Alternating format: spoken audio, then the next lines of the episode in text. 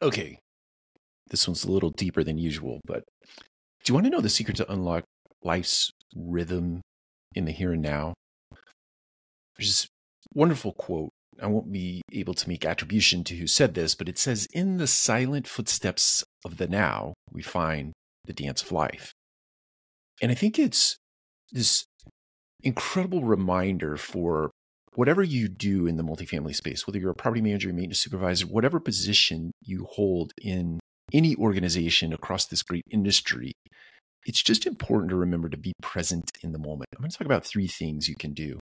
I think it's important that you you cultivate this mindful engagement. In other words, every time you sit to have a conversation with someone, and and look, this might sound a little esoteric, but even when you're having a conversation with yourself, be mindful of the things that you are saying to yourself. Be mindful of an interaction with somebody else, whether it be on site or somebody in your home or somebody in the community, being mindful of that engagement, sitting in it and understanding what somebody is saying to you, and then not not listening to that voice inside of your head that you're you're crafting that response before that person has even finished speaking, but just being mindful of every word that that person says pausing in that, sitting in that, and then crafting a response that you can get back then. So it's being very mindful in the engagements that you have with people at the site level, people in the corporate level, consumers, supplier partners, etc. Being very mindful of those conversations. The second is really cultivate uh, a culture of being present.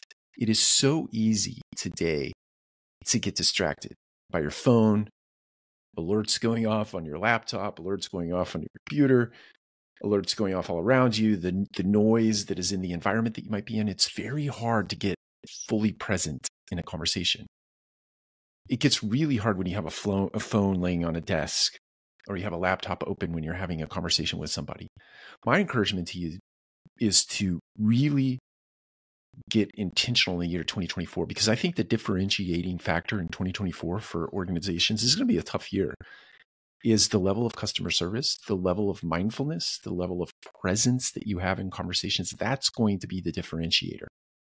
When people feel heard and they feel seen and they feel like you really care about their concerns and you take care of those concerns in an efficient and effective manner, that's going to be the differentiating factor. So be present really cultivate a culture of presence when you're on site or in your corporate space where you're talking to supplier partners. The third is really embrace tiny moments. This one, I think, is another differentiating factor in the year 2024. If you understand your consumer at the deepest level, if you understand your team members at the deepest levels, you understand supplier partners, in, in all of this, there's a mainstay, right? There's a common denominator people. Customers are people, team members are people, supplier partners are people, investors are people. We're all people serving other people.